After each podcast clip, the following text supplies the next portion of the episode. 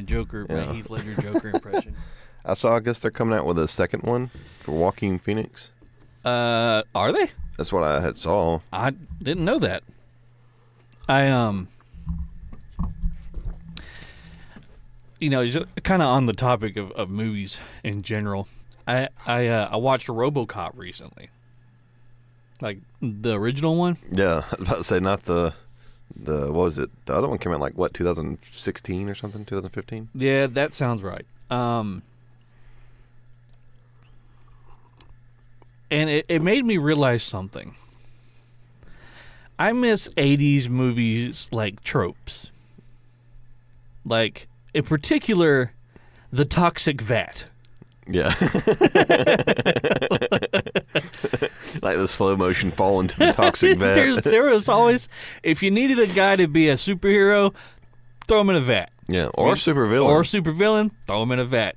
You need the supervillain to die, vat. yeah, throw him in a vat. Toxic vat. It was like the best, like, uh, like writing. And they always have. It's, they're always open. Just yeah, like open, open- on the top, you know, like with like a catwalk going directly over it. It's like you think OSHA would really allow that? Well, the reason that made me think of RoboCop in particular is, um, you know, towards the end there, um, where he's hunting down the the uh, the Red Forman gang, Oh yeah. because you know Red Forman plays like the um, Oh yeah, in the old school The- one. Yeah, yeah. he does, doesn't he? um I wonder if he's gonna stick his foot up his ass. yeah, you always want to. You always like expecting him to say like "dumbass," you know. Um, there's a scene where a dude's like trying to run down RoboCop in like a van, and he crashes into a a big like container that just says "toxic waste" on the side, and it's like made out of paper mache. he crashes into it, and like all the toxic waste, like you know, blows into the van that he's he was in. And he he comes out the back of the van, Mm-hmm. and he's like all mutated, just like instantly, right? I mean, this is like a steel mill. so why did what, what is that? Why do they have that? and so he's like. You know, like his like face is like melting off, and like his fingers are like falling off his bones and everything, and he's like, you know, doing this thing. There's a, a scene like a couple seconds after that where he kind of like he's like bumbling around and like he he bumps into one of the other henchmen yeah. and whoever was playing that henchman hadn't they ne- he never saw the guy with all his like prosthetics Yeah. and everything and like all his makeup Yeah. because I wanted his reaction to be genuine and so the dude bumps into him and he goes "Woo!"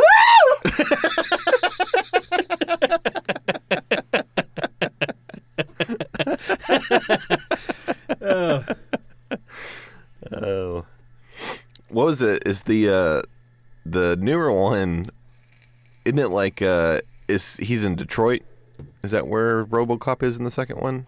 I think that's where he is in the first one. Yeah, and i I'm pretty think sure. was it in the in the second one he like becomes RoboCop like after they like shoot him with that shotgun like 17 times. He's like laying on the ground they're like shooting yeah. His body's like flopping around. he's like long dead.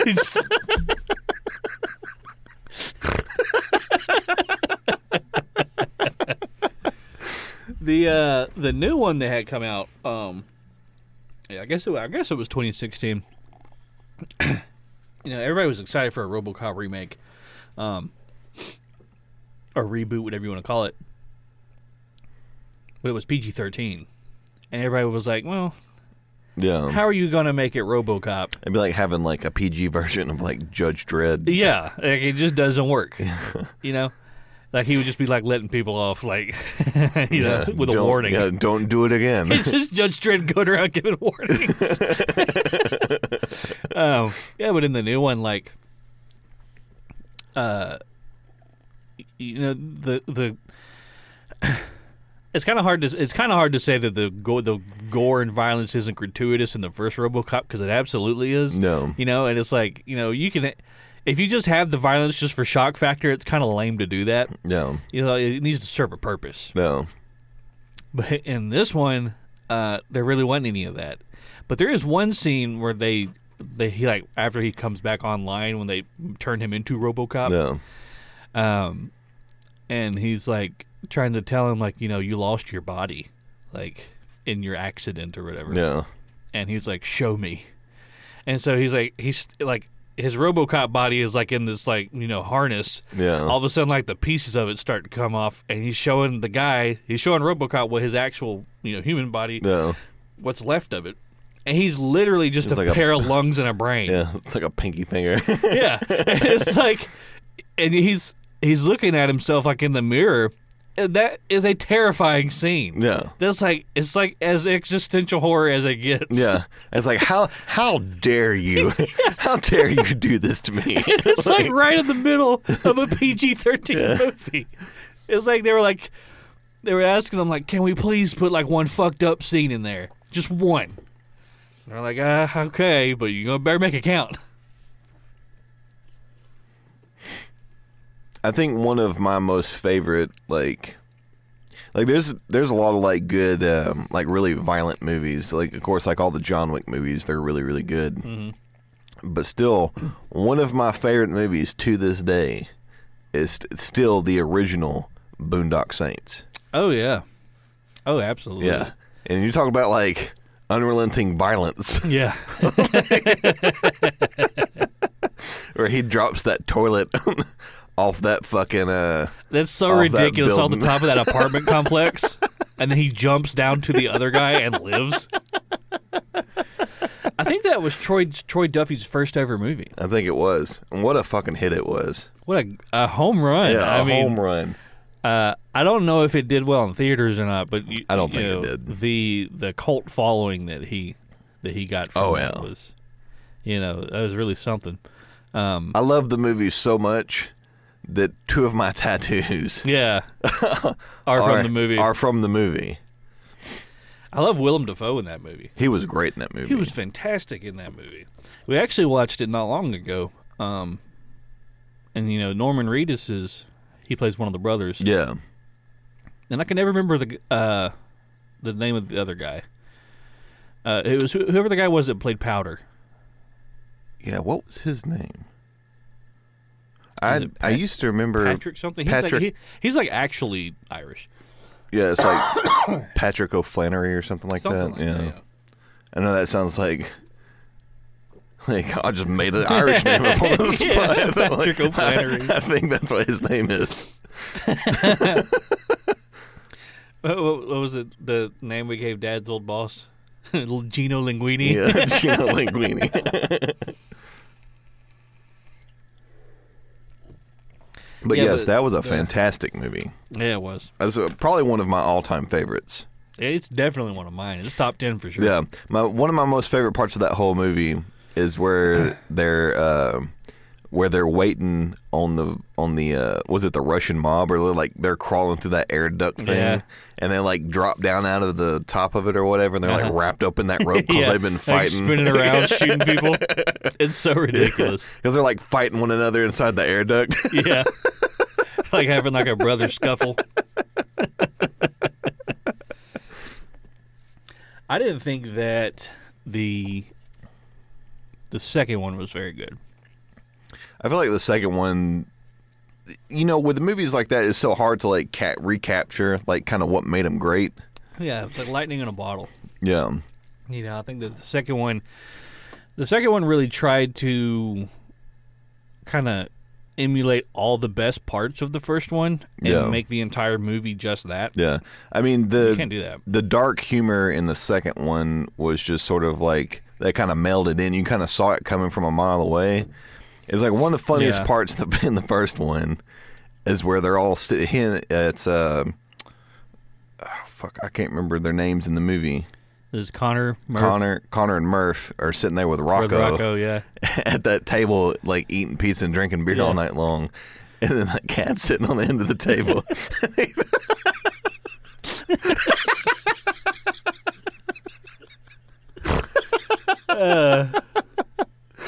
and he like slams his fist down on the table and that gun, goes off. blows the cat all over the wall. and Rocco goes, "Is it dead?" it's just a ma- a pile of guts stuck to the wall. And his girlfriend comes home. She's like, "Where's uh, my cat?" And he's like, "I killed your cat, you druggy bitch."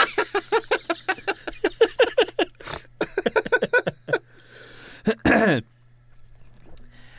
I thought that you know his um his directing style was um it really was unique. Yeah. Um, just kind of like his shot composition and you know things like that. It I I kind of I kind of wish that Troy Duffy would have made more steps into like you know actual um you know like big budget films because it would have been cool to see what he he could have brought to the table. Yeah, it's one of those deals. It's sort of like we always talk about with with like uh, metal bands and stuff like that. It's you almost feel like if they some some. I think a lot of people feel like if I if I try to take that step towards like the more corporate, like big budget type stuff, Yeah, it's like then people are going to think I'm a sellout. yeah, that's true. Yeah. So they end up like, how staying. dare you get paid for Yeah, your- so they end up like staying like in that little niche like community or Yeah. whatever. It's like they never like, and, and, you know, I guess I understand. Like you're kind of, uh, was it like Occam's razor or whatever, where it's like, like you're like the returns on what it is that you're trying to do Yeah. is like, you know what I mean? yeah We, or like you kind of see it with like uh, we've talked about like with Bring Me the Horizon, where it's yeah they they You know. they've stepped out of that zone several times. yeah, They're like we're just trying to do you know what we feel like we want to do. yeah. It's And like was it's like- our band. Yeah, it's all right, and you're absolutely right. Yeah. it is your band, but the fans are, you know, Yeah, they're the people that are driving this your thing. yeah. fans. They don't belong to you. Yeah. So it's like they if they come to you for a certain thing, Yeah. And you say, "Hey, we don't do that thing anymore," and they go, "Oh, well, then I'll go somewhere else." Yeah. You can't get mad at them. Yeah. you know what I mean. You're gonna have to find other people that like the new thing that you're doing. Well, I mean, you've seen that so many different. Especially, it seems like a lot. It seems like it happens a lot with like metal. I don't know why it is. Why that always seems to be the case. It's like look at uh like Metallica and like all their Yeah. old stuff, and then like they did like uh load and reload, and everybody's like, oh, yeah. disgusting. Yeah. And then they went and did Saint Anger, and everybody's like, ah. it's su- such a hard left turn. It's like, like all the fans are just like a bunch of kids in the back of the car bitching, and the dad just whips it off the interstate. Maybe you'll like this. Oh, good. Because I remember around the time that Saint Anger came out, like that sort of when I had like discovered Metallica, and like I was listening to, like all their old stuff, like uh, like Kill 'Em All and like uh, Ride the Lightning and like all that stuff. Yeah. like all their old CDs. Like, that was really like my first introduction to like metal, which I think that's like a lot of people's like first introduction to like metal. Yeah, it is. Well, they're kind of like a good uh, kind of stepping off point because metal goes in a lot of different directions. It's such a it's, It's- that's it's just absurd. Yeah, it's kind of it's kind of even difficult to to to describe what metal is to someone. Like anybody who doesn't excuse me. Anybody who doesn't listen to metal is going to have this idea that metal is just blah, blah, blah, blah, blah. yeah, you know, and you, you can't understand what they're saying and that is some of Some it. of it, yeah. Some of it is that for sure. Um but you know, you have like uh math metal and like new metal. And like you, djent. and- you have djent and you have you know thrash metal which i hate uh, personally um, so it goes in a lot of different directions. You know, like doom metal, metalcore. yeah metalcore yeah, I feel like I'm in like uh, Forrest Gump, and he's like talking about all the different shrimp.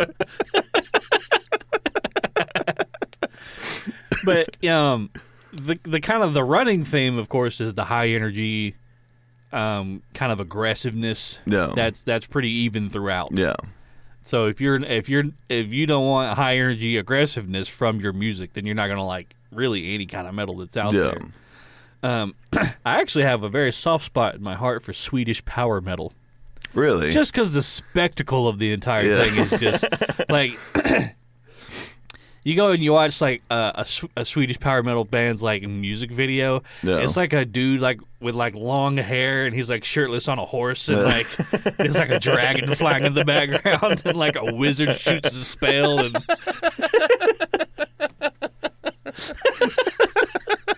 it's just like it's so entertaining.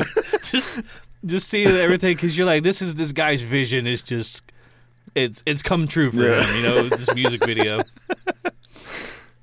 Yeah, there's so many different types. I remember because when I first kind of sort of like discovered metal, like new metal was a big thing. Oh yeah, So that was like back in like the late '90s, like early 2000s. So I guess you had like you had like Korn, and then you had which I still find I still find it kind of hard to stick them in that like new metal type genre. Yeah. I guess because when I think of new metal, I think of like Limp Bizkit, and I think of like it's really like kind of like hip hop and metal fusion. yeah, exactly. Yeah. Or like I think of like Linkin Park when they did like the um, well, really any Linkin Park, but like the was it the CD that they did with um, Jay Z? Was it Jay Z? Uh, that sounds right. Yeah. Um, it Or they did like it, uh, Encore, I think is what they called it, or was it, something like it that. wasn't Meteora, was it? no, Meteora was. Was it Hybrid their- Theory? It was Hybrid Theory, but it was a re-release of Hybrid Theory where they they kind of Was it called in. Hybrid Theory Part Two? You know, I don't know. I, that might be right. It was so long ago. but yeah, that that album has like every track on that album is Oh yeah. is fantastic. Well, that's what I remember when I don't think that I was I listened to Linkin Park like maybe a year after Hybrid Theory came out or like that's when I discovered them. And I just remember every song on that on that album. I was like, "Oh my god." Yeah, Like every song on this album is so so fucking good. yeah. That was like one of the, the one of the only albums that I can listen to like front to back Yeah. and just enjoy the entire And. Meteora thing. was pretty good too. Yeah, that was a pretty yeah, good for sure. CD. Linkin Park did like they really found their sound. Like Yeah. right out of the gate, they're Oh, like, yeah. "This is what we are, and we're just we're doing this Yeah. all the way through, and they're able to do a lot with it. like even their um, you know, even their later stuff like uh, "Bleed It Out" and um, That was a little bit of a change from like what the original. I you know, and I think the thing is too is is I think some of the aggressiveness and some of that some of the rage that is kind of required in order to write some of those songs. Like I feel like as you get older, yeah, like the testosterone, lose the energy. the Your testosterone T levels go down. Your T levels go down, so like you can't really like get that oomph in you're there. like trying to like Yeah. ah, I just can't find the energy. so uh, it comes off very disingenuous. Well, also too, I think that you know Chester's voice is such a through line. yeah, Like he he he had such a um such a unique sound. Um and he was a powerful singer too. Like that dude could hold a note for Oh, a yeah. long like scream out a, lo- a note loud and long and Yeah. like um I'm pretty sure he did he I might have it backwards. Maybe Scott Weiland recorded Linkin Park stuff or Chester recorded with Stone Temple Pilots. Af- no, well, Scott Weiland died first. I'm pretty sure. So it would have been Chester then. I think Yes. Chester recorded some Stone Temple pilots. No, I know Pilots that Scott songs. Stapp recorded with Stone Temple Pilots. Not Stone Temple Pilots. Uh, yeah, it was STP. Yeah, because I think he went on tour with them after Chester's death. Yeah. I don't particularly care for Stone Temple Pilots. Uh, they've got a couple of songs that I, that I really really like. Some of their older stuff, um, like from like the early '90s and everything. Yeah. but it's always interesting to me how especially too with like the early 90s like that seems to kind of be like it kind of bridges the gap between um you have like hair metal like in the 80s where you have like poison God, and- how did I forget hair metal? yeah you have Hair like metal's yeah you have like Yeah. poison and you have like bon jovi Yeah. and like all these hair metal bands and then it takes like an abrupt turn Motley Crue. yeah, and it takes like an abrupt turn. and you have like Nirvana, Yeah. Soundgarden, Alice in Chains, uh, Pearl Jam, STP. Like you have like all these like grunge bands, and it's like where did that come from? And then Yeah. Mm-hmm. all, and then it like takes another turn, and then it goes into like new metal. Yeah. And then you kind of got like Southern rock is over here, kind of just Yeah, it's interesting. Its thing, yeah, like Lynyrd Skynyrd Yeah. and like um, uh, Kid Rock and Kid Rock kind of was he was yeah, a wild card because yeah. he like would incorporate like hip hop into his stuff. yeah. And you looking at Kid Rock like that doesn't seem like a guy that would appreciate hip hop, No, mainly because of the people that like hip hop. but you mentioned Nirvana just now, and it, it, it reminded me. Um, well, actually, let's bring in the podcast right quick. Um, hello and welcome everybody to the thirtieth episode of the Thick Boys podcast. That's we have released ten episodes three times now. There you go. Um, It's taken us almost two years to do it. sorry for uh, missing last week's uh, release. We I um I had to go down to Florida and uh, um, see my nephew graduate from high school. Um, but them Florida people are they're built different, man. Like they live in a very rural area Yeah. of Florida. Like they had their town has one red light. oh, really? Like that's how rural it is. and uh, after the day after he graduated, that we went and celebrated at like these natural springs that they have down there. I think I know around the area that you're talking about. Off the I-10 corridor. Uh, no, it's about an hour outside of Gainesville, Yeah, I know what you're talking about. Yeah. like square in the middle of Florida. Like it, any beach is like Yeah. five hours away. Yeah, no. Yeah, you're not. So, like, so we were like, we were like walking around down the boardwalk at these like natural springs. Like all the high school kids are there and they're jumping in the water and Yeah. stuff. And like, there's alligators in this water. We saw one. I mean, granted, it was like a little like two foot long alligator, but the point remains. yeah, there's alligators. there's in alligators in this, and there's like this green algae like hair, like it, like you remember that scene from uh fucking Lord of the Rings Yeah. where they're walking through the bog and there's dead people under the water. That's what it looked like. like, don't look down or whatever it is. Yeah, and these kids are like climbing up trees and like doing backflips off of it into the water, and they've all got mullets. I saw so many mullets down there. They're I love that mullets have take, have like made a comeback. they're just a different breed, dude. It's crazy. Um, but yeah. Uh, so hello and welcome everybody. Um. Oh crap! What was I talking about? Nirvana. Yeah. Um, I don't know. I don't. I don't know who they were, uh, like what show they were on, or yeah, I think it might have even been in the UK. Um, but they were on some show, and they were like the musical guest, Yeah. and the producers told them that they said we're just gonna have you guys like mime you playing your song, and you're gonna lip sync to your own song, the actual track. I bet that didn't happen, did it? Well, Nirvana didn't like that. And because it was the 90s and people did whatever the fuck they wanted Yeah. to do, they got up there and they just put on the worst fucking show. like the dude playing guitar, he didn't even move his hands up and down the fretboard, and he just did this, like up and down and up and down and up and down. And the dude playing bass, he's just like he's like I don't think he stood still through the entire performance. They were doing Teenage Spirit. It's not a really high, particularly high energy song, and he was just like he looked like he was on fucking everything. Like he was like swinging his bass. Like at several points, he wasn't even touching his bass. But then you had uh, Kurt, uh, Kurt Cobain there at the microphone, and he's like singing in like this really low register Yeah. and he sounds like Johnny Cash. and he's like he's like eating the mic. He's like this close to the mic. and like the funniest thing is just like everybody in the crowd at first was like, "Yeah, Nirvana," Yeah. and then like as it kind of like, went on, what is going on? like the the funniest part is the cameraman didn't know who to look at. To, to make it look legit. He's like constantly panning between like all the different members of the band, but he couldn't stay on them for too long because you're like, well, they're not really doing anything. Yeah. And then like he tried to like show the crowd. Everybody in the crowd's just kind of like, like Dave Grohl's in the back near the drums, like taking a nap. it would been hilarious if he just sat there like this.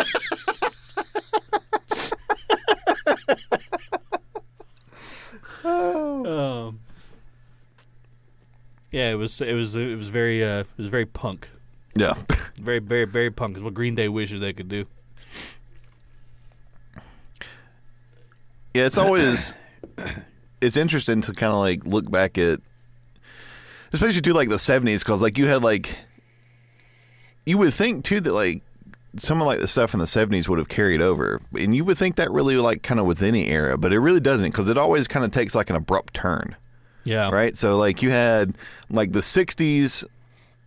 The well, the '60s and the '70s kind of build on one another. Like I think, like you kind of have When it, it might There- be, there it, isn't it might be because like I like Jimi Hendrix so much, Yeah. and I see enough of that carryover from like the late '60s, like when he was putting out all his stuff, like the like the acid type rock or Yeah. whatever, because it was so different Yeah. than like what anybody else was doing at the time.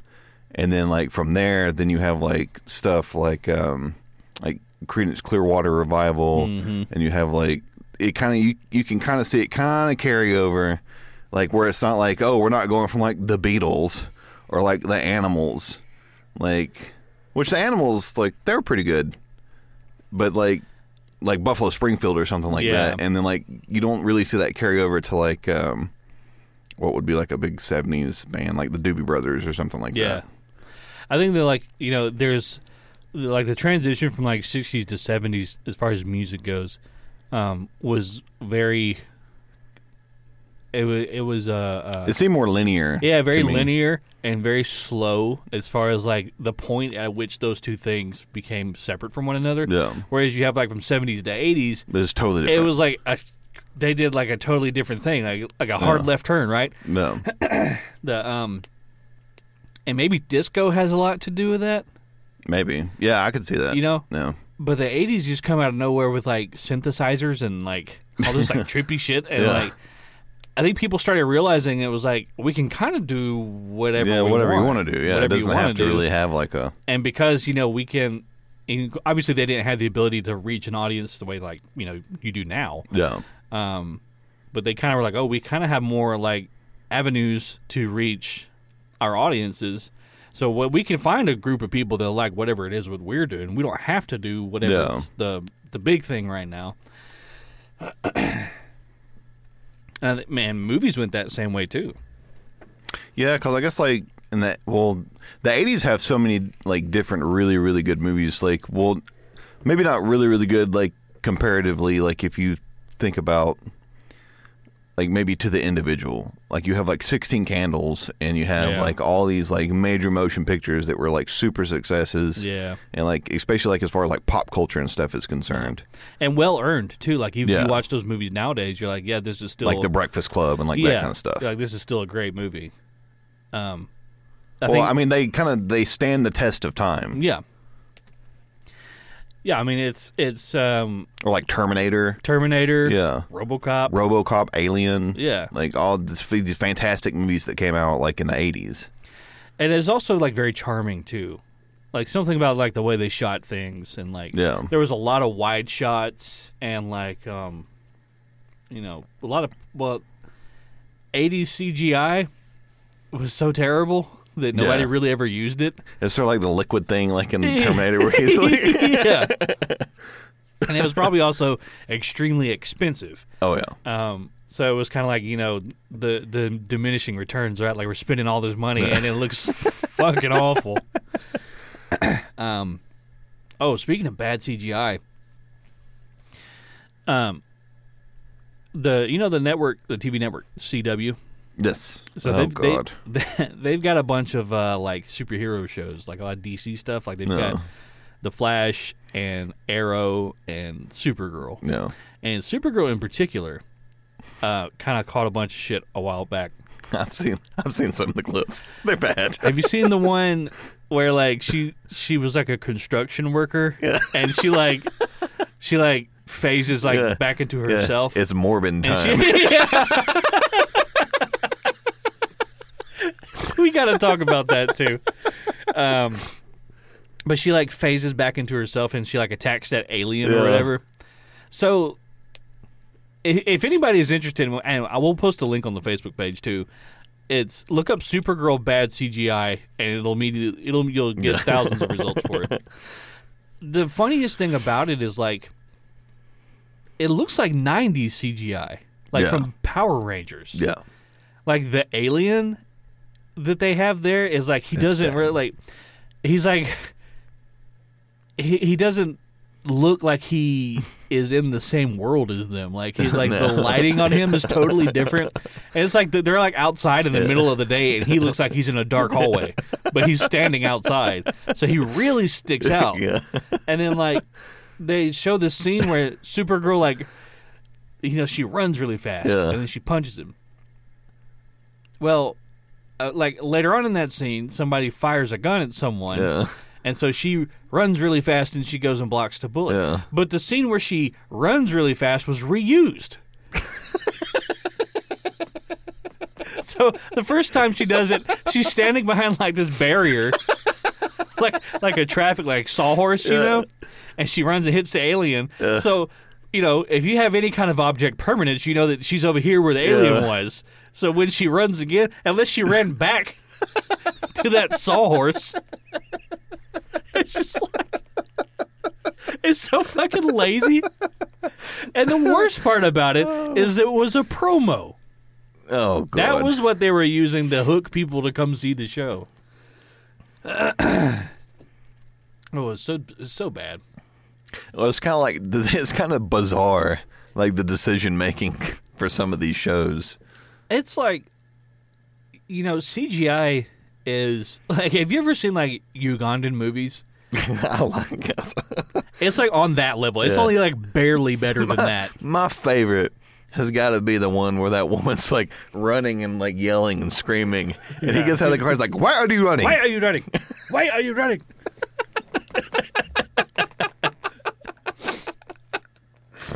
but they'll do like uh you know like really terrible like you know not even CGI it's like clip art that you just play you paste over the top of them of your scene or whatever. It's like uh, it's almost on par with that. But it was like, you know, that came out you know not even 10 years ago. So it's like why is it that bad? Well, and I've seen some clips from some of their new show, like I guess like the Batwoman shows, like really bad too, like the Yeah. CGI, and I don't even necessarily think the CGI could still be bad and it still kind of be charming, as long as like the acting is okay.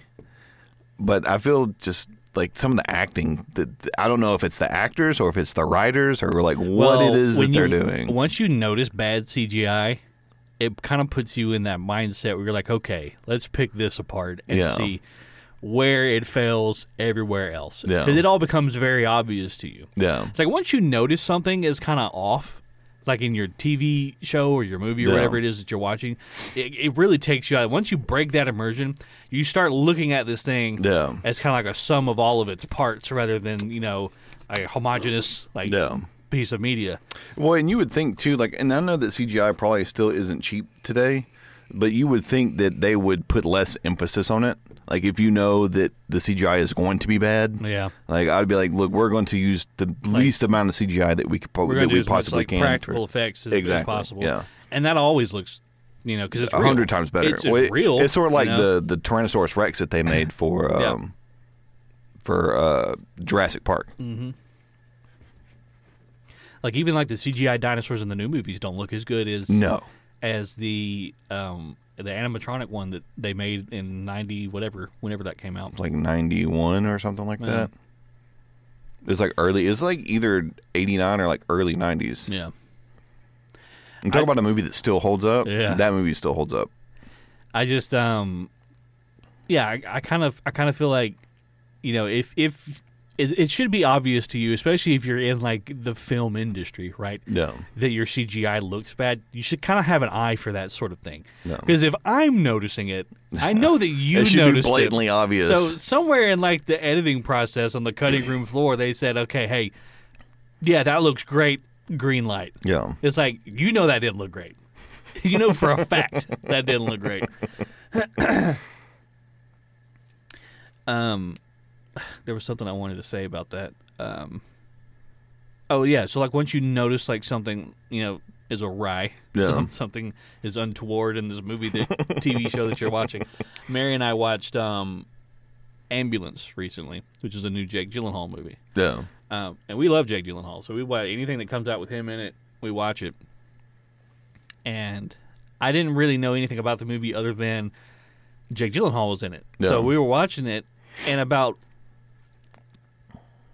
five or six minutes in, it became painfully obvious Yeah. that Michael Bay directed this movie. Oh yeah. There's like explosions in the first scene. Well, not, it's not even so much like the action. It was just like the shot composition and like the camera angles. Yeah. Like there's a lot of like he does Dutch angles a lot, you know, Yeah. where it's like the camera's like pointed up and kind of like Yeah. tilted to the side. Yeah. It's that angle is supposed to convey unease or tension. Yeah. So like there's this one scene in particular and I've tried to find it on YouTube to see if anybody else was talking about it. No. And it's, eh, you can't really find it on YouTube. You just have to go watch the movie. But Jake Gyllenhaal and the other main character, are- they're having like this argument, right? And he's trying to convince him, you know, like one last job, one last hit, you know, Yeah. or trying to do this big heist or whatever. And the guy's like, "Oh, no, That's I- such a such a trope. Oh yeah, he's like, no, I'm not in that life anymore. He's like, you remember Afghanistan? And It's just it's like, but the whole time that they're standing there arguing, the camera's just going around and around and around and around and Yeah. around, and it's nauseating. and there's like so many like quick cuts to like Jake Gyllenhaal's face right here, and like he's like, "Come on, man!" Yeah. And he's like really like his lines are like this big energy, and then like his energy comes down Yeah. but like that's not matching what the camera's doing. The entire time the camera's spinning around and around. It's like on a carousel. and there's so much like lens flare and like light bloom and it's like like the uh, you know they'll do that thing where like the sun rays hit the camera and Yeah. it kind of it, you know covers everything. You can't really see the actor anymore. That scene is probably two and a half minutes long Oh. and it feels like a fucking eternity. Ugh. It just goes on way too long. You know, I remember the very first Transformers movie that he did. It, it was really good. I think because people weren't used to sort of his film style yet, Yeah. and it matched that movie. Like it makes sense. It matched the energy. It matched the movie. energy of the movie. Yeah, Where he lost me was in the second movie. yeah, where there's like this huge fight between Megatron and Optimus Prime in the desert, like Yeah. among or no, it wasn't. It was Bumblebee and oh fuck, is it, they were like fighting like near like these tombs or whatever. yeah. I know what you're talking about. Yeah, Yeah, there's like a wide angle shot of it. Yeah. and there's just it's just like it's like this scrap heap. Just like- it's too much. Yeah. he's just like I can't, I can't tell what I'm yeah, looking like at. what what is going on? Like, how do you know who's winning? yeah, you know, it's like have you ever seen two squirrels fight? yeah, you can't. or like two cats. yeah, you can't keep track There's of that. hair going everywhere. You just gotta wait for the outcome. So I guess we'll see once this is all over. oh man, yeah, he um. But speaking of Jake Gyllenhaal, he has a bunch of really good movies. Have you ever seen? Oh yeah, um, for sure. was it Nightcrawler? Yeah, dude, that's a really good one. Great. That's a really good one. And I'm a huge sucker for like boxing or like fighting movies. So have you ever seen Southpaw? Yeah. Southpaw is amazing. I love Southpaw. Southpaw is really, really good. Southpaw is, you know, it's a very stressful movie because he just keeps fucking up, yeah. and it's like, He keeps fucking up. He's like past his prime. He's like Yeah. he's like punch drunk. and it's all his fault too. Yeah. like everything that he fucks up is his fault. Yeah. and you're just like, and you're, and, and it's not one of those things where like it's his fault and he doesn't think that. Yeah. He knows that he's just struggling against himself, right? Yeah. It's man versus self. Yeah. And that's those are usually really great movies because it's very relatable. Yeah. Like, how often do you get in your own way? All the time. All the time. Yeah. You're Like, your own worst enemy. I'm probably yeah. my biggest hurdle. Yeah.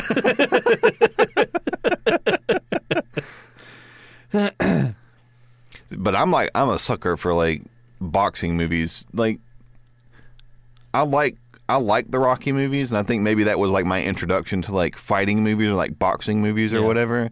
But like there's so many other good ones. You have like uh, Cinderella Man's a really good yeah, one. Cinderella Man's good. Million Uh, Dollar Baby. Million Dollar Baby is fantastic. But I Million Dollar Baby is really good, but you also have Clint Eastwood in it, and he puts out really, really good movies. So Yeah. Um, Warrior. Oh, Which is yeah, not a boxing Warrior. movie. It's like a UFC movie. yeah, that was a really good movie. That's really good. So we were talking about was it Tom Hardy? Yeah, we yeah, were talking about his insane traps in Yeah. that movie. They like start like yeah. above his yeah, ears. above his fucking ears. He's so fucking jacked in that movie. it's unreal. my my favorite part about that whole movie is how they like developed his character as far as like how he fights. Like he just walks in the ring, Yeah. like beats the fuck out of somebody, and just leaves. Well, just leaves. Yeah. Yeah. Like no no no music or anything. It's so wild. Um while we're on the topic of movies, do you know there's a new Beavis and Butthead movie coming out? No, I didn't It's know called that. Beavis and Butthead Do the Universe. I saw a trailer for it, and it looks a bit more. Um, as far as the art style goes, it's pretty on point for Yeah. like uh, that Mike Judge kind of style, but it's very crisp and clean Yeah. because it's like modern animation. No. But the thing is, this is the first 2D animated film to come out in a very, very long time. Yeah. Like pretty much since Treasure Planet, everything has been 3D. No. It's like, yes, this isn't a Disney movie. And yes, it's Beavis and Butthead. but it's like, you know, I have faith in Mike Judge that he'll he'll make a he'll make a move for people that enjoy Beavis and Butthead. You'll enjoy this movie. No. So I'm I'm we'll, we're, I'm excited to see. We will be watching. I am his target audience. Yeah, me too. Absolutely. um, I kind of wish that he would do like a uh, a King of the Hill movie, because I would certainly watch that. I'm surprised that he hasn't. Yeah, you would think. Well, I you know, would you say that Beavis and Butthead had a greater cultural impact than King of the Hill, or vice versa? Um, that's really hard to say. Well, no, maybe it's not. I would say King of the Hill, just because King of the Hill had a larger think- audience. I think King of the Hill simply because of the meme culture around King of the Hill. yeah. King of the Hill's such a good show. That's fantastic. It's like It's so good. One of my favorite episodes is where Peggy's standing in the in the bathroom trying to say penis. yeah. yeah, because you're supposed to like teach like sex ed, and Hank's standing outside like watering his lawn, and she just vagina. He's like he always tells her to be quiet. Everybody can hear her cussing. yeah. I love Hank Hill as a character because he, um, you know, it would have been very easy to write him as just kind of like an ignorant racist, no. but they didn't do that with him, and it's like he, and you, I guess you could call him ignorant, but he was never like outwardly like mean towards anybody. No. He was just very conservative Yeah. and like you know usually by the end of it there would be like this new thing that he kind of opened his heart to Yeah. but at the same time he remained himself Yeah. and that's a very difficult thing to do Oh yeah, he's a fantastically written character. yeah with a character you Yeah. know usually like if the character changes they change completely yeah. you know what i mean um but yeah Still, my most favorite character in that whole show is Dale. dale Yeah, Dale's my favorite. He's like the pocket sand. yeah Sha sha sha. his his his massive distrust of the government really really uh, connects with you doesn't it oh Really, all those characters in that show were written really well. Like you have like Dale was written really well- written really well, and then you had Boomhauer. Boomhauer, yeah. Yeah. Yeah, uh, Bill Dauterive was Yeah. just like a, you know, he was like the washout of Yeah. to end all washouts. Did you ever see Mike Judge on? Um, I think it was Conan O'Brien. He was talking about the inspiration for Boomhauer. Uh uh It was it was while he was airing King, uh, Beavis and Butthead, or while MTV was was airing it. He got a phone call from some guy who was complaining about Beavis and Butthead, and it sounded like what Boomhauer sounds like now. and he was like, he was like, he's like, I've been calling y'all bear bear than three months now, complaining about you every time that dang Porky Butthole come on TV there. he thought the name of the show was Porky's Butthole. so that was his inspiration for that character. but yeah, I love Mike Judge. Oh yeah. He's awesome. I wish that he would have done more stuff. I, I, but at the same time, I kind of respect him for like you know just stepping away yeah. from all that. Well, because- the two things that he's put his name on, yeah, like everybody knows. and things don't really end anymore. No. Like nowadays, things just kind of they just fucking jerk on the teats and get all the milk out of it that they can, and then t- until everyone's fucking sick of it, and then it just kind of fizzles out. yeah, it's like look at like the Marvel universe. Yeah, it le- and it leaves this legacy of like, ugh. uh, ugh, God, that. Yeah. You know, whereas like if it would have ended like three seasons ago or whatever, it would have been like one of those classics that everybody talks about. No. Like every you know shows. I think Lost was the first one that kind of Yeah, Oh. that kind of got that way. Well, so like look at Game of Thrones. Yeah. It's just like the whole ending to Game of Thrones is just Well, those two dudes, uh, D and D. They just wanted to wrap it up so they Yeah. could go work on Star Wars. And they fucked that over too. So. Yeah. Well, that shit, video games are that way now. yeah. You can't just let things stop. Yeah, well, it's like all sorts of like media. It's like they're especially too like when you I think when you work for like this large corporate type entity where it's just like oh this is the equation that works so that we can get money. yeah, yeah, a bunch of like, you know, you want to make a video it's, game. It's just like this soulless. Yeah, it's like you used to want. Okay, you want to make a video game, you get your little team together and Yeah. you make your game, and then you bring it to a publisher. Especially during the '80s, because everybody was publishing everything, and. Atari almost ruined video games forever because they were just flooding the market with garbage. Anybody that had an idea was like, "Yes, that, do that." it's like the ET video game Yeah. was so bad that they took all the copies of it and dumped it in a landfill.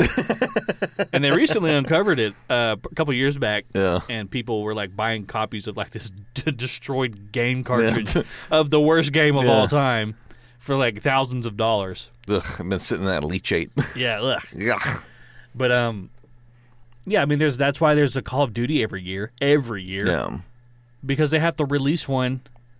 Well, they're beholden to their The to their- shareholders. the shareholders, right? Yeah. And you know, I've said it before, and, and you know, I'm not the only one who said it, but it's like the, you know, games and movies aren't made by people with vision anymore. It's made Yeah. by this board of directors that have got to put out a, a product to bring in the income and appe- Yeah, appease the shareholders. That's really like why probably if, if you were going to start like a media company or something like that, there, if you wanted to put out like really really good content or like you wanted to put out stuff like really connected with the audience, there's there's really no reason why you should ever take it public.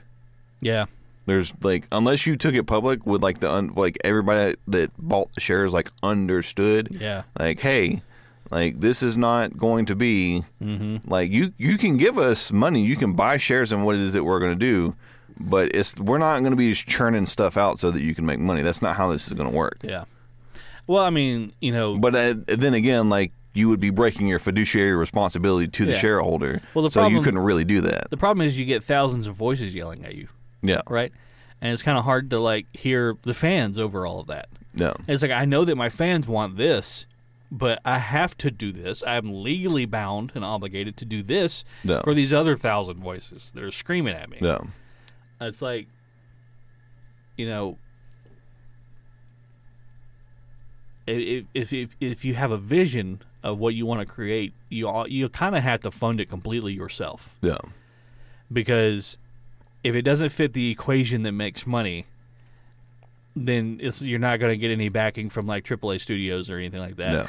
And it's just going to, you know, kind of be lost in the uh, the slurry of everything else that's exactly the same. Right? Yeah. It's like every game that comes out now is like, how do people describe it? Well, it's like this, but with this. No It's like, well, why can't it just be its own thing? Yeah. Why does it got to have like an element of this game? And why is it everything got to be open world and have a crafting mechanic? And no is a it doesn't work that way. There's a new Sonic the Hedgehog game coming out, oh god and it's an open world Sonic the Hedgehog game. And they did they showed like a preview of it, no and it looks. He's like the only thing with any color in like this world they've got him running around in. Everything else is green and brown, and it's just like, do you, like go and look at the first ever Sonic game, right? what made it and as soon good? as the title card goes away, look at all of those colors yeah and look at all of that style. Like as, you, as soon as the game starts, you're just hit with all of this like no like oh my god, this is so you know unique.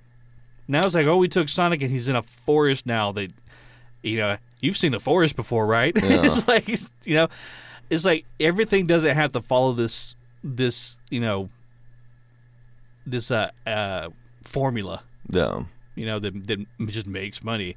And the thing is, like, they don't even make their money from the game sales. It's all the the uh, in-game purchases. That's where all Yeah. the real money comes from.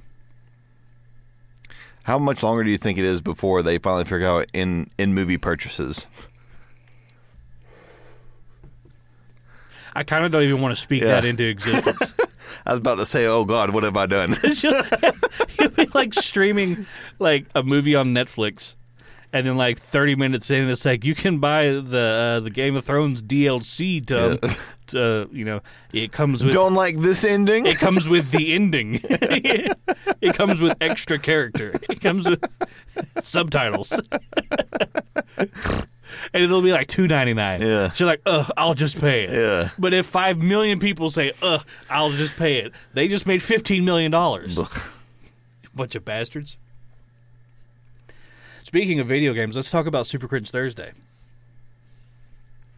It was the uh, Legend of Zelda oh uh, yeah, yeah. commercial. I was about to say which because we got two different ones that Yeah. we need to talk about. Yeah, we got uh, Super Cringe Thursday double dip. That that that commercial came out at a time where video games were starting to not be as niche as they were, Yeah. and they were still trying to figure out how to market it to.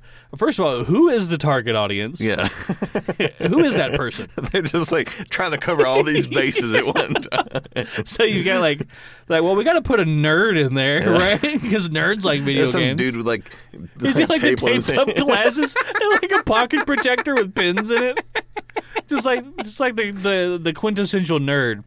And then there's another kid who's got like a leather jacket and Yeah. like spiked up hair and they're like best buds. Yeah.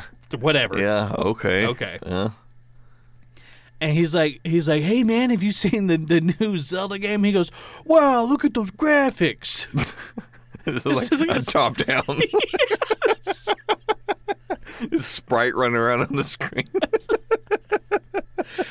Was that really a selling point? Were the graphics really a selling point Yeah. back then? They, they couldn't have been. It all everything could only use eight colors. Yeah.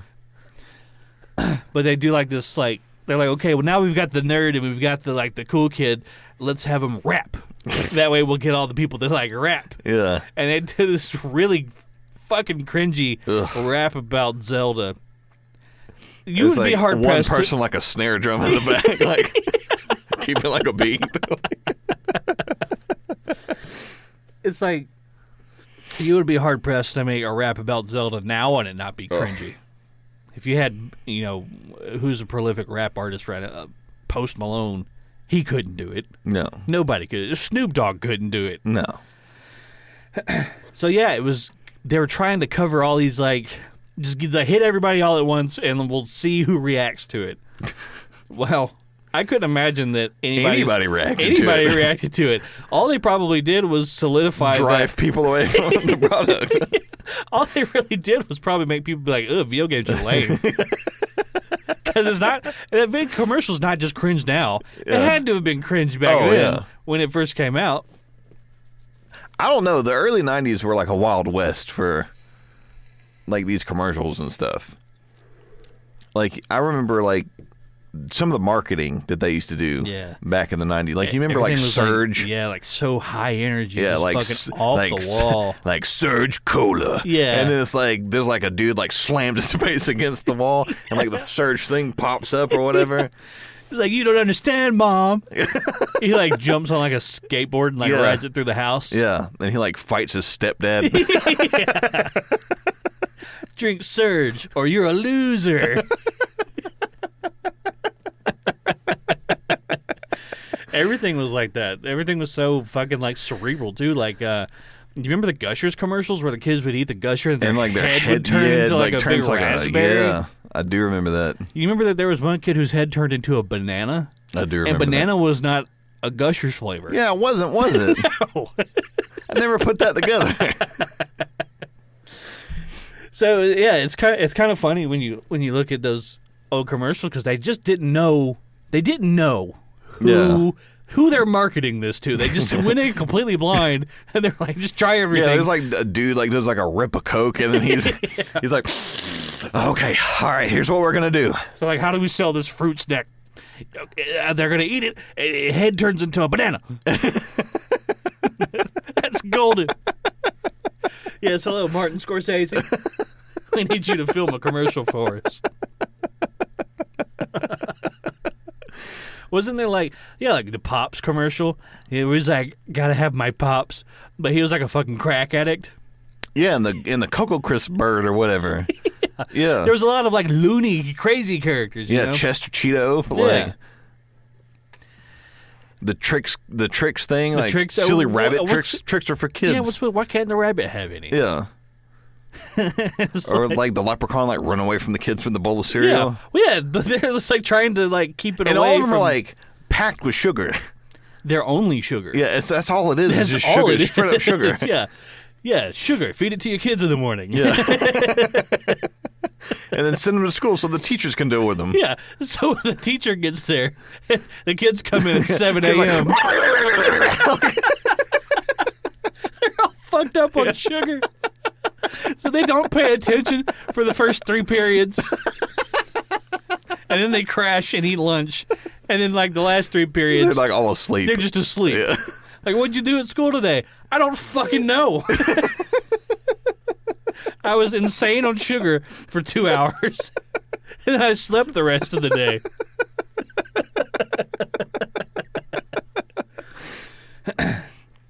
Speaking of cereals, did you ever uh, see where, you know, the they would put cereals like that kind of on the middle shelf in like aisles? yeah. Usually the stuff that like has a higher selling potential is up top.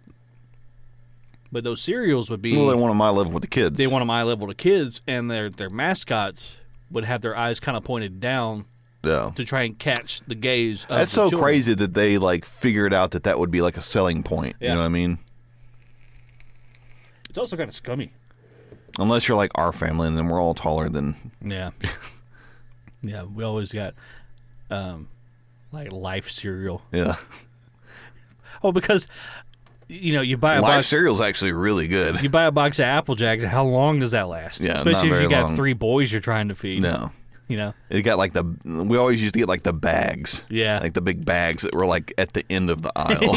yeah, the like the like Kroger brand yeah. cereal. Like fruity, fruity Dino bites. I remember when I was in college, I had bought like a whole bag of like those or whatever, and I like I didn't really have anything to eat. That was really the only thing in the apartment that I had to Yeah. eat.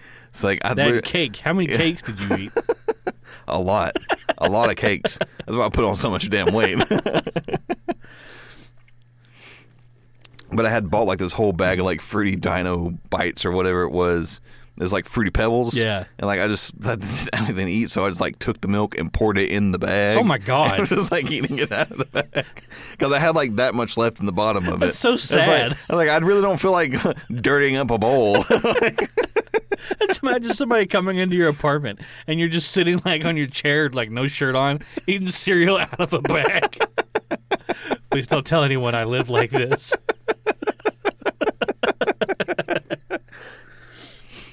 oh man. Well, speaking of kids, let's talk about our other Super Cringe Thursday. Which, by the way, if anybody's interested, the first Super Cringe Thursday, just look up Legend of Zelda '80s commercial. And I actually got one more thing to say about that. That that video game had two commercials. There's one that, the one that we got with like the the really cringy rap, and then the one that released in Japan. The one that released in Japan really drives home the point that they didn't know who they were marketing to no. because it's like this choreographed like step dance thing where they're like it looks like West Side Story but with like with Zelda. and I don't, I don't even really know how to explain it other than like it's very of that era. Yeah. As far as like they used to like a lot of like fog machines and Yeah. like you know like styrofoam like uh, set pieces and stuff. Yeah. You just gotta watch that. Go watch Legend of Zelda Jap- uh, Japanese commercial, and just just go watch that one. Um, but yeah, our other Super Cringe Thursday. This was actually a tweet. Boy.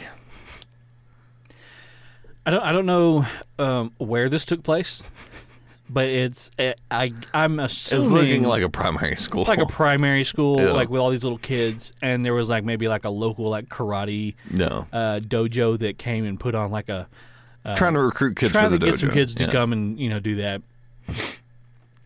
And in this video, there's this little girl who you know sadly doesn't have any arms, and the guy is on his knees in front of her, and he's got like this you know little little board you punch and they break. No. Well, obviously she can't punch it, so he's got it set on like these two cinder blocks, and he wants her to stomp on it and break it in half. No. And so He's like, yeah, stomp on it, and she stomps on it, and it breaks in half. And he goes, he goes, yeah, high five. Oh, and then he's like Knuckles. and then he, he, he goes like he goes double high five, and then he's like, oh shit, like you of see it like in his body language, and he goes like a normal high five. He's like, no, that doesn't work either, and then he goes to do fist bump, but she can't do that either. Yeah. So he like fist bumps her chest, and then he's like, that was weird, and then he just like pats her on the head.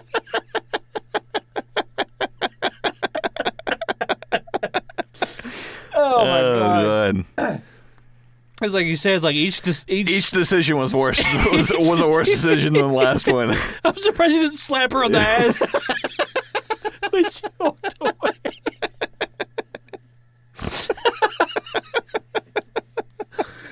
Oh, I felt God. so bad for him because, Like the little girl was like smiling the whole time. oh yeah, So yeah, like the little it girl wasn't, wasn't yeah, she upset by yeah. it. Yeah, yeah, she's she's like, she But was- like you could see the panic, like as Yeah. he was like going through all the different decisions.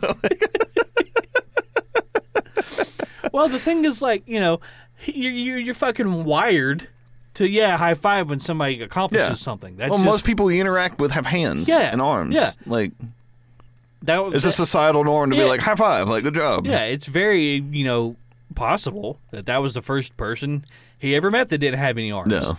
So his natural reaction was, like, yeah, high, high five. five, yeah. And then, uh oh. Like, his brain is like, just like, Short circuiting, trying to figure out. He's like the tire screeching Yeah. sound effect. He's like, wait a second. It's like, it's like, hang on, we got, we'll find something for this situation. It's like thumbing through all the files. Like, uh, try fist bump. Ah, shit.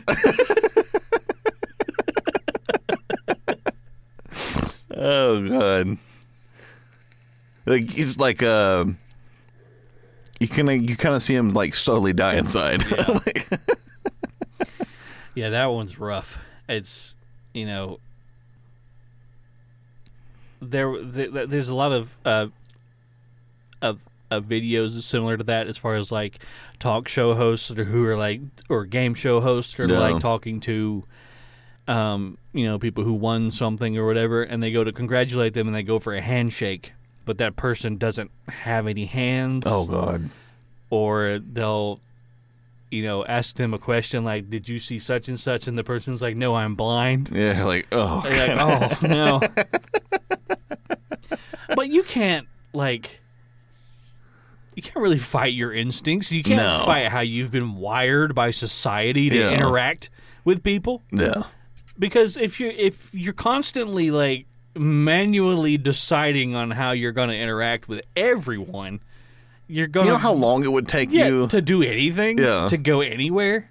Well, not only that, but those decisions are sort of like subconscious, like to do those things. Like it's sort of like an automatic response to just kind of help you get through your Yeah. day.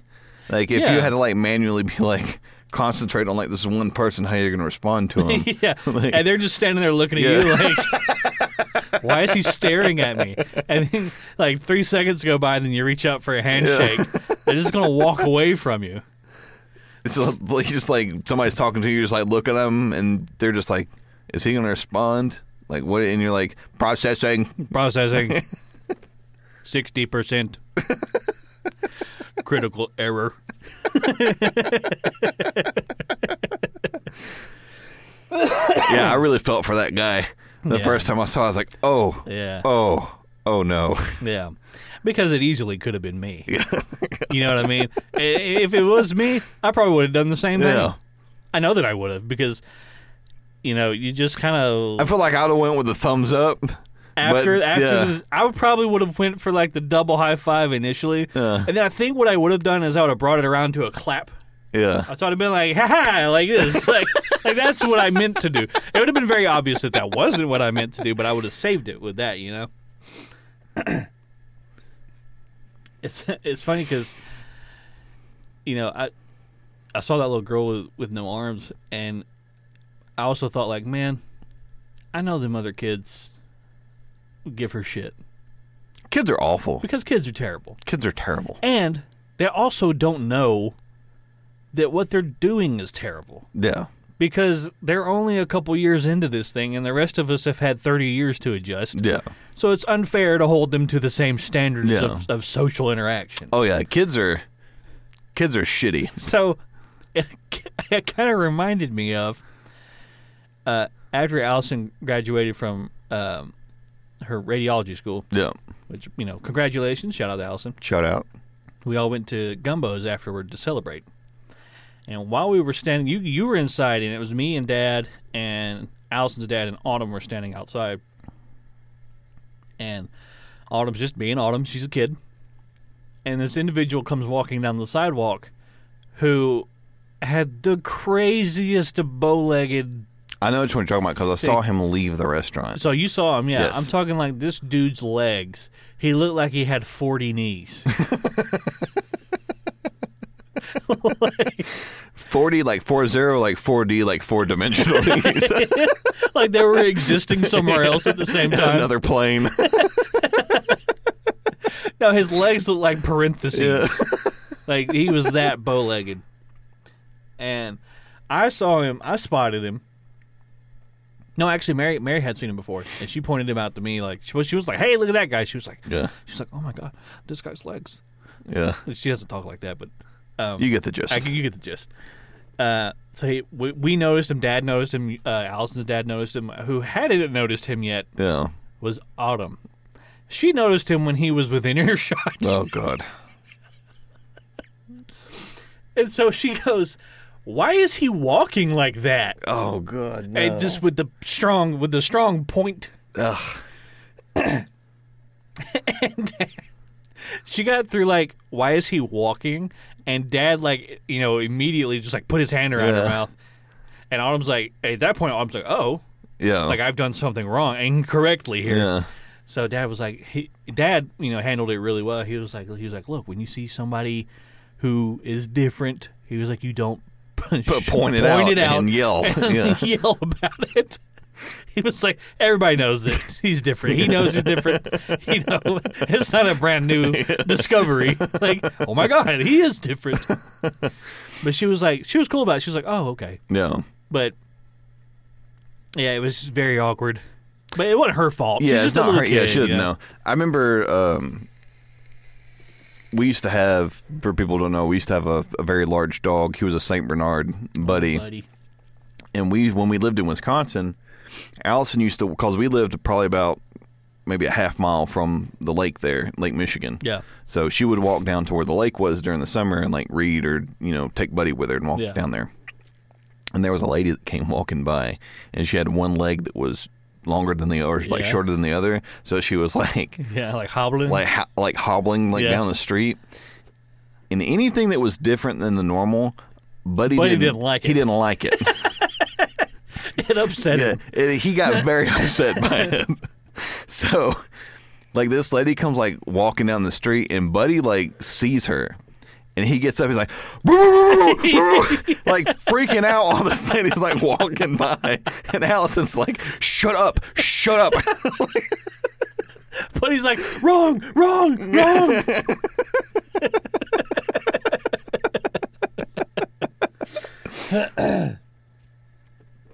it's it's so funny too because like you know dogs have um you know th- they've they've evolved alongside us yeah, like there's no other species that is on like kind of the same wavelength with us as like a dog is certainly not cats. certainly not cats. Um, so there's a lot of things about like a you know, you kind of start to learn your dog's personality, No, right? and dogs do have personalities. Oh yeah, you know, and it's you know, like take Lex and Lola for instance. Like they came from the same litter, they eat the same food, they grew up in the same house. Everything's the exact same. They've spent all their time together. Excuse me. But they're totally different dogs. Like Lola is like very like she's just like everything's 100% energy no. she puts all her faith into whatever action she takes. so like, you know, I had to break her out of this habit of jumping off the top of the stairs down to Yeah. me. Cuz I was like, you're going to get so big one day that you're going to kill us both if you do that. Meanwhile, Lex is just like this, like he's like fucking Eeyore. Like he's not mean. He just like he's like manic depressive. like he'll like he'll swing back and forth between like being a happy go lucky dog Yeah. and just being this fucking sad sack. And you're like, what's wrong with you? And he's just like, mm, just laying on the lounge. You're like, everybody, my life sucks. It is. it's like, well, I don't know what to do for you, dude. So it's it's it's just funny to see them kind of become their own person in a way. No. You know what I mean? And it's kind of funny. So, me and Wesley were recording uh, about an hour early this morning, and uh, I was supposed to get up at uh, three thirty. Was when I was planning to get up. That way, I could use the bathroom, take care of the dog, just take a shower and everything like that. Well, my alarm never went off, and actually, no, it did go off because when I looked at my phone, it was going off, Yeah. but there was no sound. So, thanks for that. Yeah. That was great.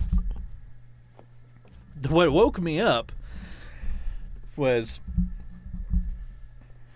well, I should preface this with Mary slept in the living room with the dogs last night because the dogs have been having some stomach issues lately. Because of course, you know Yeah, they why they, not? They Why- only why wouldn't that be a thing been that eating happens? the same thing Yeah. for four years. So why wouldn't all of a sudden it upset their stomachs? So she's been sleeping with them out there in case they throw up. Yeah. We've got hardwood floor in there now, so it's better for them to puke on that than you know in the carpet or God forbid in the bed. Yeah. So I woke up this morning because Wesley knocked on the door, and Lola and Lex went fucking bonkers. Went fucking bananas. and we were talking about like you know, if you spend enough time around your dog, you can really tell the difference between like just they're barking because they're barking and they're barking because something's up. Like you said, they're just like woof, woof, woof. It's like they're just kind of Yeah, they're, barking. barking to be barking. but they're like you're like, oh wait a minute, something's actually going. Should probably going. go check that out. Something's actually going on now. I remember, like, when uh, Allison was pregnant with Autumn. That's when I was still traveling a lot for work. Mm-hmm. So I had come home. I got in, had gotten in late one night. I had flown into Hartsfield Jackson at like eleven. Yeah. So I like got into the house at like after midnight. Is probably like twelve forty five. And so I come in the house and like I'm trying to make noise to like, let people know that like I'm in the house. Mm-hmm. So you're I- not surprising I'm not surprising anybody. Yeah. Like I'm figuring Buddy will get up or he'll hear me or something. Yeah. And he's not, so I'm like turning on light switches and stuff, Yeah. like trying to like announce my presence. Was he a deep sleeper? yeah, Yeah. Especially when he got older. Yeah. So I like go into the into the bedroom and like the light is on in the hallway, so it's shining into the bedroom. Yeah. Like nobody is waking up. So like I go over and like I tap Allison and then she like freaks out and she like starts trying to punch at me. and the whole time and then she like finally he hears her wake up and he just sits up and goes "Bah." and then he like he like sees it's me and then lays back down and goes back to sleep. I'm like, a lot of fucking good you are. Yeah, a lot could have happened, Yeah. buddy. But, yeah, by the time you set up and get that one pitiful bark, I was like, I was like, you lazy sack of shit. like Lex and Lola, like you know, they'll put on like they're these big tough dogs, but they're just pussies. like the smallest thing will have them running away. So I know that like they're not gonna protect us. Like if Yeah. something like Lex might scare somebody if they see him just because he's so large. Yeah. But he also looks like a poodle, so they're like, ah, he might kind of be a, a, a little Nancy, and he is. but at the very least, I know that they they hear anything, Yeah. they'll make a big. At least racket. the size of the dog. Yeah, I'll hear. We'll at least hear and know that something's up. We actually um we dropped them off uh, at a doggy daycare while we went down to um down to Florida, and um you know it, it was it was kind of like you know we could pay just to have them boarded, Yeah. where they feed them and they just make sure that there's you know Alive. alive. yeah. but all the kennels face into the room where all the other dogs who are there for daycare are playing and having a good time. So it's like I can't Like have how my miserable. I can't have my dog just sit there and look at all the other dogs having a fucking blast. So it's like, yeah, we want them to, you know, Yeah. to, to have playtime as well. well, this last time that we dropped them off, um, the the person came in and took their leashes and was taking them back, and the person behind the counter said, uh, "Put Lola in run two and Lex in run three. And Mary goes, "Oh, they don't get to play together." And the lady was like, "Well, when they're together, they bully the other dogs." it's like those motherfuckers. Like, I just imagine like the two of them walking in and be like, "We're here to fuck shit up." But when they separate them, they they play better with the other dogs. It- But it kind of makes sense because Well, they're a pack. yeah, Lex and Lola have been around each other their whole entire lives. They're like their own unit, right? No. So they probably feel like they have a leg up on all the other dogs who are just individuals, Yeah. right? So when they split them up, then they have to behave like, okay, I've got to be a part of Part of this pack. part I of have this to pack. assimilate. I have to assimilate rather than you know Yeah. be like the top Force dog. my will. yeah, force my will upon all these other dogs. I remember when also when we were in uh, Wisconsin, Allison had taken Buddy to a dog park up there, and it was during the winter, and there was like all these dogs at this dog park that were they were running around and everything. And Buddy, he was so big, like he just kind of like I'm just gonna do whatever I want to do, and everybody else can just deal with it. yeah, So like the, all the dogs are like running in like this pack or whatever. Yeah. And then Buddy runs up like he's gonna be the one that's gonna run in the front. And apparently, I guess there was like this massive husky that was there. Yeah. And the, he like Buddy like ran up and like tried to bump the husky and Like the husky body check yeah, him? body check him and the husky's like.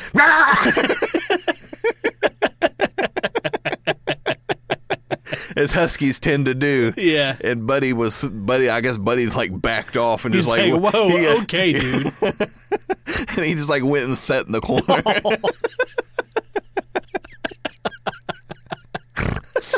Oh.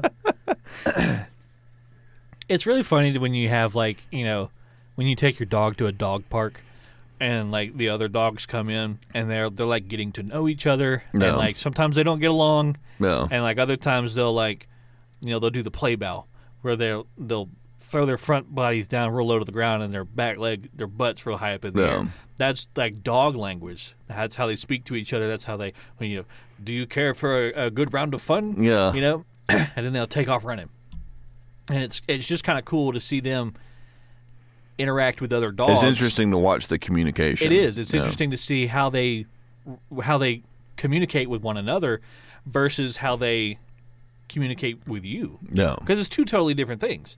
And it's like you know, if you're at a dog park, like we- we're at a dog park with Lex and Lola, and they're off there, they're playing with another dog, and then we call them back to us. You can almost kind of see them switch modes. No. Like, okay, now I'm in human mode. I've got to come in over here and no. you know navigate this social interaction with my owner. No. But when they go to play with the dog, they like, okay, I'm a dog now. Yeah. So it's just it's cool to see that you know that switch in them. It's also interesting too. Like I can certainly tell a difference between, and I, I don't just because I know like you have larger dogs too, so I can always tell the difference between like a large dog and like a medium sized dog and like a small dog. Yeah. Like I like I don't know Like if it's apart like from like the size. yeah I think it I don't know if it's like the brain is larger so there's like more processing power there. yeah. It's like, but there's certainly a difference between like our dog now that we have, Yeah. who's she's a, a medium sized dog, I guess you could say, as opposed to like Buddy. Yeah. Like, but when I was like talking to Buddy, I'm like, I know you understand me, motherfucker. Yeah. Like I know you know exactly I what see it it is. in your face. I see it in your face. I know You're you looking know, me in the yeah. eye. like I could say something to him. Yeah. Like I would just like speak sentences to him. Yeah. And like sometimes like he would just do the thing I told him to do. And like so you know exactly what I'm talking yeah. about. Yeah. Whereas like with Ruthie, like she's just kind of like she's she's much more animalistic than Yeah. Buddy ever was. She's Buddy Buddy was very domesticated. Yeah. yeah. like And then you have like a small dog, which like small dogs will really like attach themselves to one person. yeah, Whereas and, and bigger dogs will kind of do the same thing, but they're Yeah. usually a bit more like outgoing. yeah, Small dogs are usually much more introverted. Um, and I guess that's because of the size, right? Like they Yeah. they probably understand that they are very, very, very tiny. Yeah. Especially if you get like a little bitty chihuahua. Like no wonder that thing's a fucking neurotic piece of shit no. because it it's it weighs Well, it's all fucked up. three pounds. It's all you know genetically fucked up.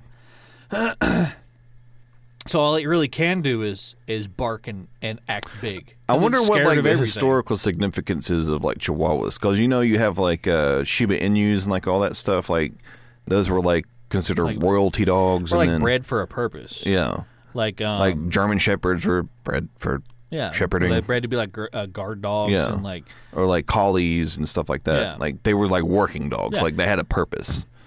and you can see that instinct, like especially in collies, um, because they say that you know collies make good family dogs because they gravitate towards the kids Mm-hmm. because they notice like okay they see you kind of like doting over the child. Yeah. they're like okay that's the thing that we've got to we've Yeah. got to protect that thing, so they'll they'll like follow the kid around and like you'll see them like kind of bump into the kid. And like keep them away from like ledges, and Yeah. like if the kid's like climbing up on something, they freak out. They're like, you know, you haven't told them that they need to watch the kid. They're just like, okay, I understand. Yeah, th- this is what we do. This is what we do. But if you have a Chihuahua, it's just gonna bite that kid. yeah. it's just because. Well, and, you know, it's just another- a nervous little Yeah. rat. And another thing is too is that it's always interesting to me how people like especially like with smaller dogs like chihuahuas and everything like they kind of like like if the dog's like acting up and like growling and like gnashing its teeth and everything Yeah. everybody's like oh ha ha ha and they're like taking videos and like stuff like but all you're doing is teaching that dog to be aggressive Yeah, to continue that. yeah, behavior. to continue that type of behavior. Yeah. Whereas, like, you think that'd be funny if, like, there was a Rottweiler Yeah. doing it? or if he was like an English Mastiff. Yeah, or an English Mastiff. Yeah. Like, would you be going, ha ha ha, that's really funny?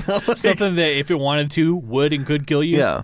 Well, not only that, but, like, when you have a dog even that size, like, you could have, like, a two year old running around, and that dog could really hurt that kid. Yeah. Oh, for sure. Yeah. It has a mouth full of fangs. Yeah. It It's like, absolutely hurt. That You're kid. being a shit owner. Yeah. like, It's like the thing with pit bulls. Like, I feel like the reason that part of the here's the thing: pit bulls were bred to be fighting dogs. This whole nanny dog thing Yeah. is horseshit. well, they're a large terrier. It's like terriers are hunting dogs. That's also, what they use them for. Have you ever seen like a pit bull's physiology? That thing is hundred percent muscle through and through. Well, a lot of that is like selective breeding. Well, where they- exactly, yeah. but that's how they even got to that point. yeah. So the thing about Like you look bull, at like a pit bull from like the 1920s, yeah, as opposed to like a pit bull like now. Like some of the ones that you see, like yeah, like who was the world record one? Hulk. yeah, Yeah, that that's a fucking scary looking dog. yeah, but a lot of it, I would say, you know, twenty to thirty percent of that is the nature of that dog. yeah. Well, you've probably also bred aggressive dogs with aggressive dogs, so you're going to get more aggressive yeah, dogs. and the remainder of it is got a lot to do with how you raise that dog. Yes.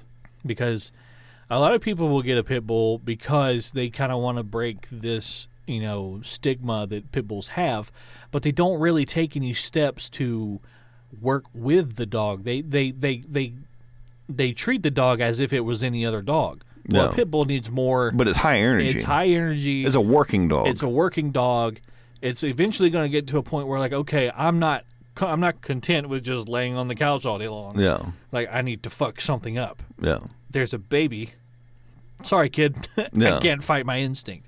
So if you have a pit bull, he kind of needs to have a purpose. yeah. Well, it's like with any working dog. Like Yeah. German shepherds can get like that, Yeah. or you have like uh, what's the other one? A Belgian Belgian Malinois. Like all these are like working. Do- like they have to be. They need to do something. They need to do something. Yeah. like there are dogs that are bred to be like loungers, yeah. like Great Danes. No. Great Danes are, you know, every time you see a Great Dane, what's he doing? He's laying down Yeah. because that's what or he like does. Or like a any type of like hound, like Yeah. a basset hound, or Yeah. like a like a was it the uh, the what's the one with like this red and they have the long ears? Uh, is it bloodhound? Yeah, bloodhound. Yeah. Well, they're tracking dogs.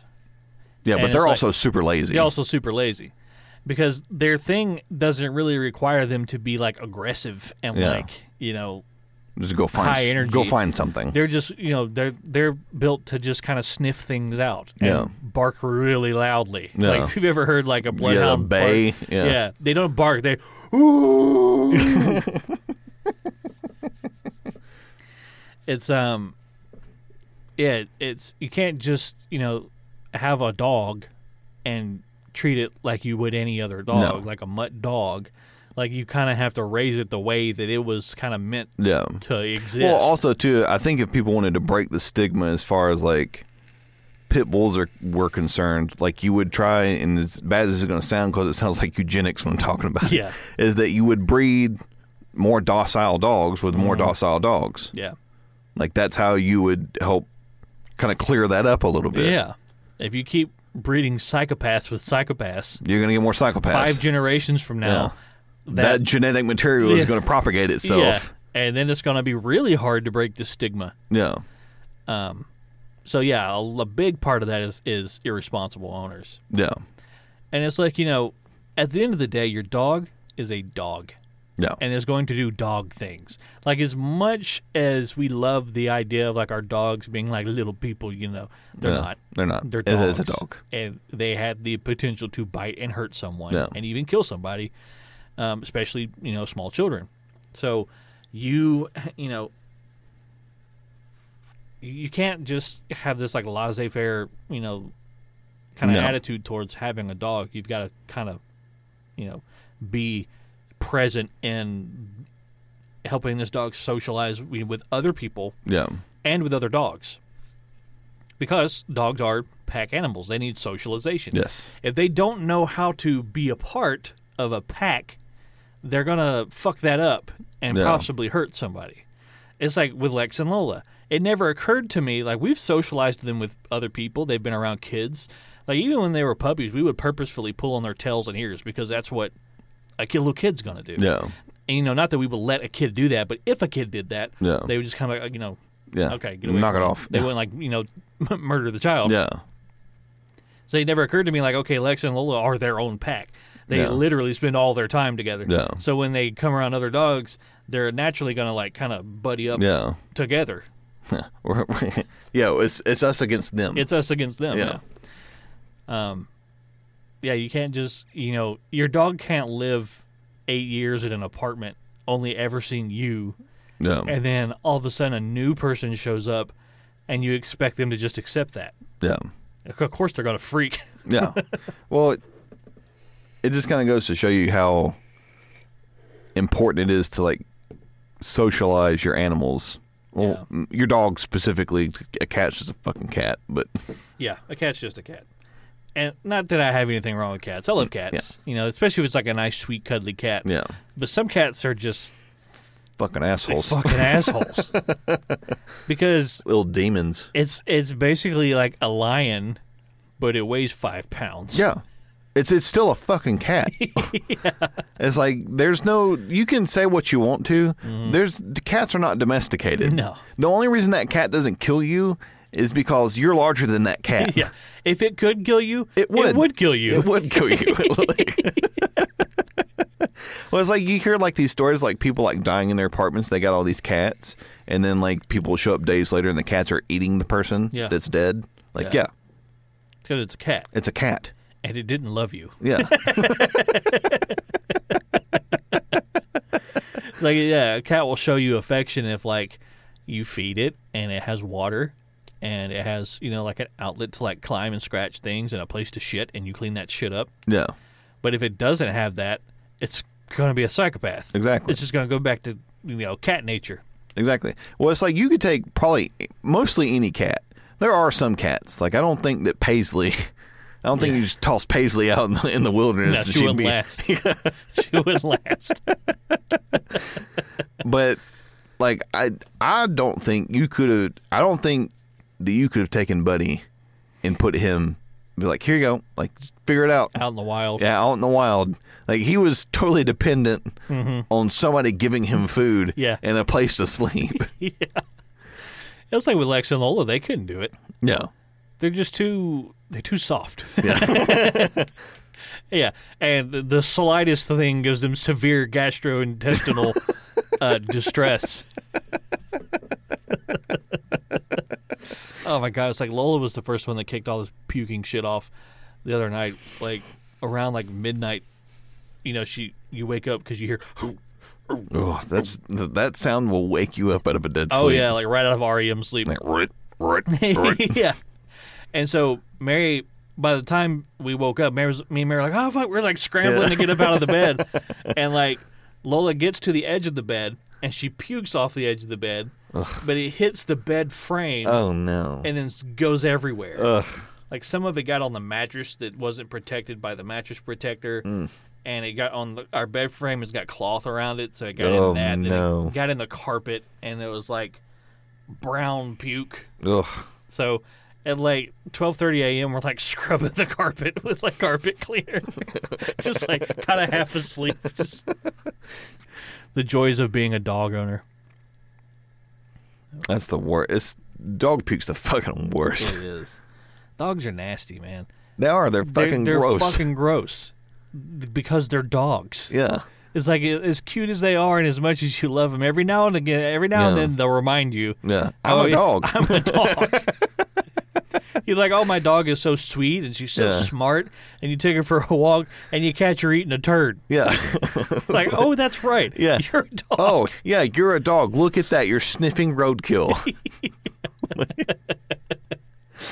Oh man, It's sort of like the other day I took Ruthie for a run with me, and so like I'm running like down, like in the into the next neighborhood, and like I see it coming up.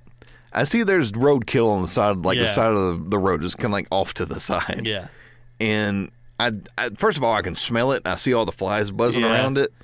If And you're so- smelling it, she's been smelling it for a while. Exactly. So like I'm trying to get her on the other side of me. Yeah.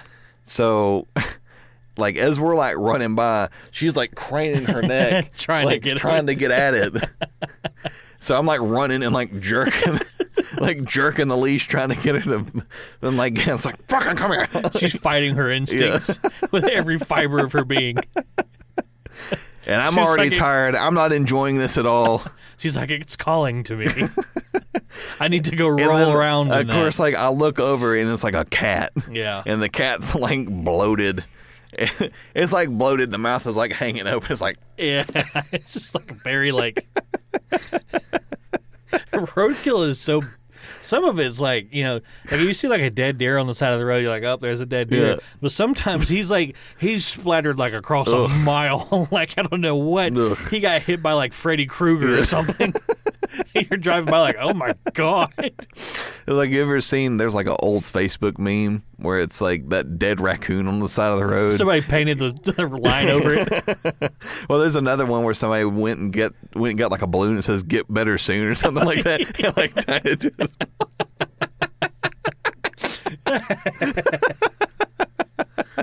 Oh man. oh god. Well, um, that's all we've got time for today. Um, thanks again, everybody, for listening. Uh, me and Wesley we have been discussing. Uh, we're going to make a good, earnest, honest attempt to have a larger social media presence because that's really our only option now to grow the podcast because we have been sucked into oblivion and we Yep. have both requested reviews of the account and have got no response. No. Yeah, so essentially what that means for people that don't know is that uh, probably about a year and a half ago, like kind of sort of when the podcast first started out, we were able to take some of the posts and everything from our Facebook group and Yeah. then kind of they call them boosting the the post Yeah. or whatever where I guess like you could It pay a little bit like the audience. yeah, you could pay a little bit of money, and then you kind of get like, uh, you, I guess, like your post or something get put into feeds, like people's feeds and Yeah. everything like that. And then, so I'm not sure exactly what happened. Like Facebook kind of refuses to let us know. They what, won't tell us what happened. yeah, they won't tell us what happened. But essentially, like they've said that we're not allowed to do that anymore. Yeah, we're so, not allowed to boost posts. Um, so this is going to be a footwork, boots on the ground Yeah, effort. Uh, so if you haven't followed us on Twitter yet, uh, go follow us there. Uh, we're gonna uh, kind of branch out to a bunch of different social media platforms. Um, I have been training myself on how to use Twitter. I know that sounds ridiculous, but I have. so I'm I'm going to uh, try and you know post there and uh, try and kind of keep like consistency too, like across platforms. Like if we whatever we post on Facebook, also post it on Yeah. Twitter. Um, and then of course you know get the YouTube page running up and just do different things there. And uh, if you would like to help, uh, share the podcast, uh, leave a like, a rating, and a review on your preferred podcast platform. Um, yeah, it's just um, oh yeah, and if you want stickers, and you want to put some stickers out and about, uh, reach out to us and we will get those to you. Um, but yeah, just uh, thanks again for the continued support. We were looking at our numbers yesterday. Uh, we're at nine. Uh, yesterday when I looked, we're at 1,903 downloads, Okay. which is crazy. Yeah, it's kind of amazing that our episodes have been downloaded that many times. Yeah, I know. It's you know we we really came out of the gate strong. We were looking at like Yeah. the number of downloads that we had, Like like, the 220 or first, so- co- yeah. like, first episode was like 220 downloads, but that's over all time. I don't know, like yeah. you know, when the first like seven days or whatever. Um, and then we kind of you know we've been kind of maintaining the same download numbers, um, like within like a 10 or 15 uh you know difference for about a year now Yeah. Which is good. So we're we're, we're yeah. meant to We've we have found our target yeah, audience. whoever's listening to us is continuing Con- to con- listen, continues to listen. and that's exactly. that's what you want. Yep. So to you people listening, thank, Thank you so very much. Yes. And whoever that is in Germany that's listening to us, thank you, Yes. Thank you as well. danke. um, but yeah, you have anything you'd like to close with? Nope. Just thank you for the continued support. Like Gary said, we're going to try to make a concerted effort to sort of have a more, uh, a more, More of a presence. more of a presence Yeah. on social media. The problem is that we have jobs Yeah, and we lives, got and we got jobs and lives, but like I don't even really post that much on my personal account anymore. no. But I'm uh, just so wrapped up with other shit going on. I guess I'll have to take some of the time that my company pays me to do their job and and have an, an online presence. A little bit of embezzlement, a little bit of uh, was it wage theft or time theft? Time theft. Yeah. Oh, the dogs are barking. Oh. they know that Uh, we're in here now. There's the alarm. All right. Well, thanks again, everybody. Um, we will see you on the next episode. Uh, I am going to release that video of like the top, or not like top, but like our best moments or favorite moments. No. So that, that is going to be coming soon. I'll work on that as soon as we finish up here. So, yeah. Well, thanks again, everybody. Thank you, and goodbye. Bye, everyone.